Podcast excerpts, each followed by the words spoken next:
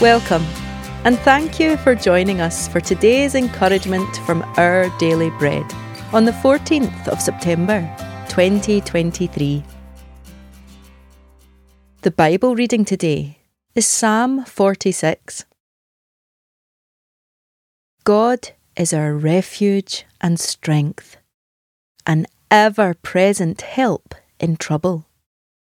Therefore, we will not fear though the earth give way, and the mountains fall into the heart of the sea, though its waters roar and foam, and the mountains quake with their surging.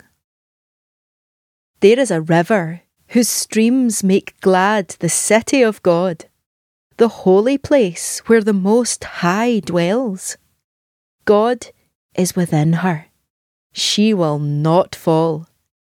God will help her at break of day. Nations are in uproar, kingdoms fall. He lifts his voice, the earth melts. The Lord Almighty is with us. The God of Jacob is our fortress. Come and see what the Lord has done the desolations he has brought on the earth. He makes wars cease to the ends of the earth.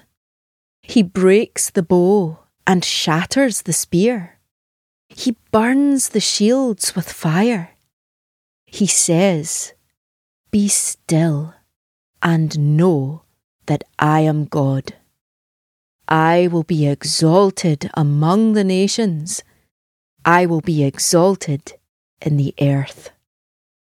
The Lord Almighty is with us. The God of Jacob is our fortress.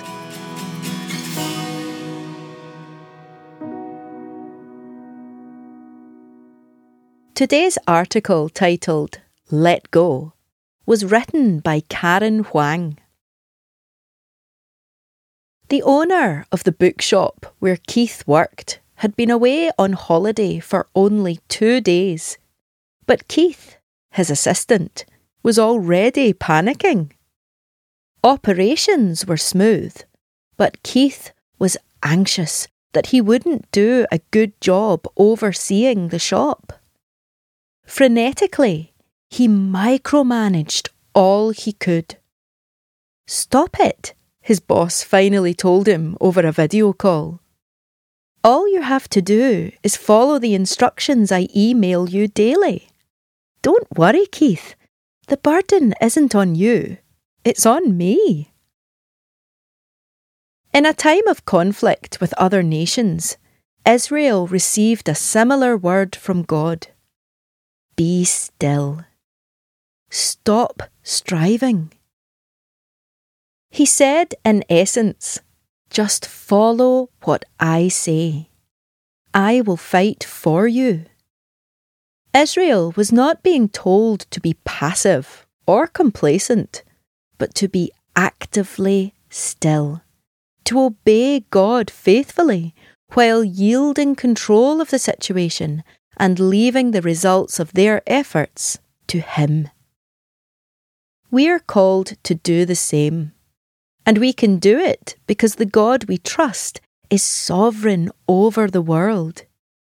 If he lifts his voice and the earth melts, and if he can make wars cease to the ends of the earth, then surely we can trust in the security of his refuge and strength. The burden of control over our life isn't on us, it's on God.